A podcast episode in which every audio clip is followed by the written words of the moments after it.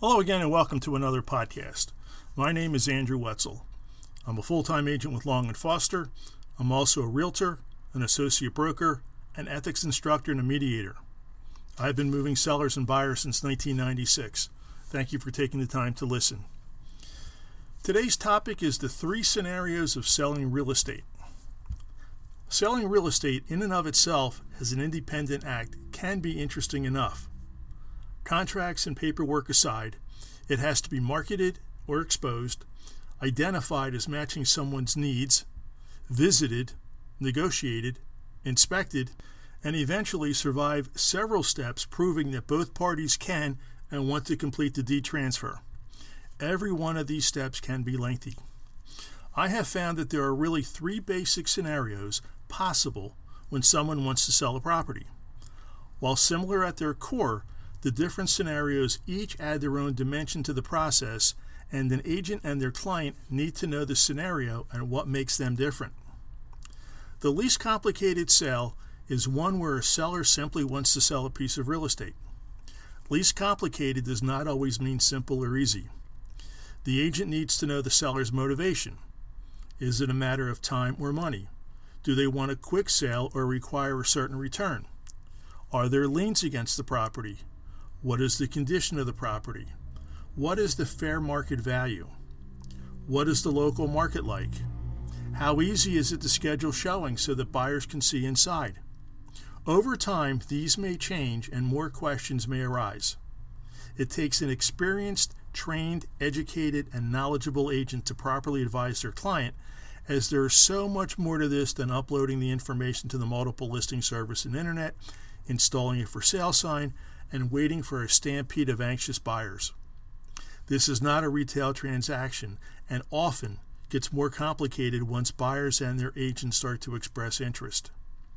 Experience will allow a professional to better prepare their seller client for what the seller does not or might not know can happen. Many sellers need to sell so that they can buy something else, even if it's not another piece of real estate.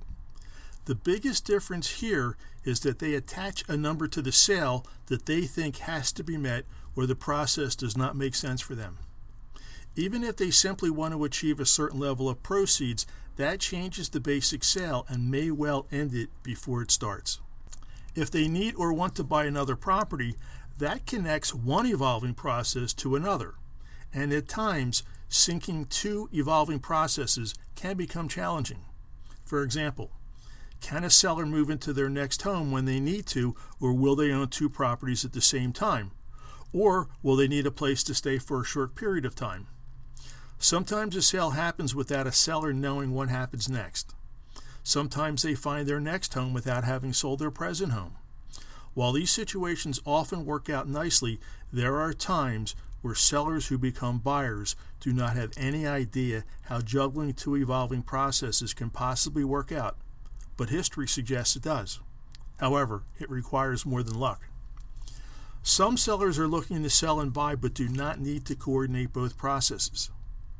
They can carry two properties at the same time and they're willing to do that, which makes both aspects easier to manage. This does not mean that they're comfortable doing that or that their thinking won't change later, so professional must ask enough detailed questions to avoid later surprises. Not to minimize the time, effort, and training required, it is relatively easy to get a listing contract signed and upload the information to the multiple listing service and the internet. Technology has made the marketing so much easier, but we are paid more for what happens next and throughout the process, likely earning nothing if a property does not sell or if a sale falls through. As I always like to say, there is no time for inexperience empty promises, or false expectations. Hire wisely, we are not all the same. Thank you again for listening.